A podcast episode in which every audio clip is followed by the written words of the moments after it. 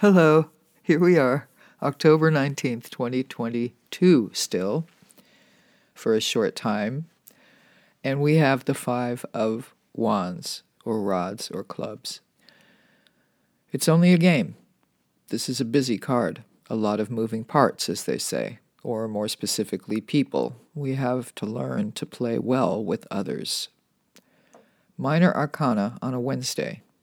Keep it light.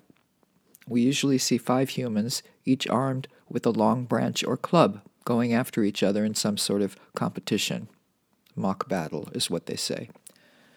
We could be talking about baseball or soccer or football. The Morgan Greer card typically shows us only the forearms and hands of five different humans waving their big branches around. Each has a distinction, each obviously comes from a different place. These are all ideas and opinions being bandied about. This card is said to have the energy of a debate team. Debate as recreation spikes my blood pressure, and that's another thing this card is capable of. And of course, we all know we're not dispensing any medical advice or any advice at all, for that matter, here. But I am amused that this card can suggest hiccups.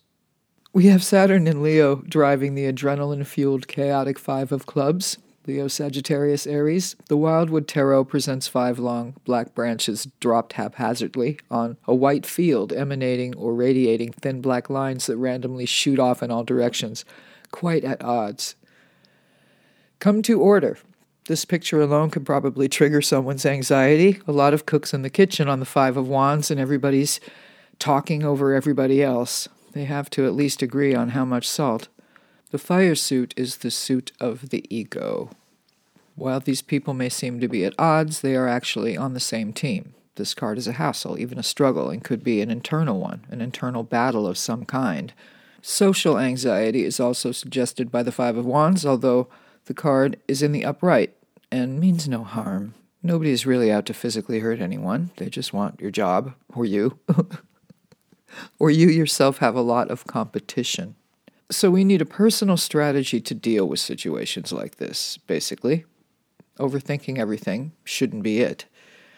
This is a worry card, and that's just bad for your health, mentally, physically, and spiritually, so try not to. Today, I feel this more as a stimulating exchange or meeting, a group or team project. Expect arguments, differences, but these are minor arcana, and it's Wednesday, and we're all on the same team. As a great Greek said, you learn more about a person in an hour of play than you do in a lifetime of conversation.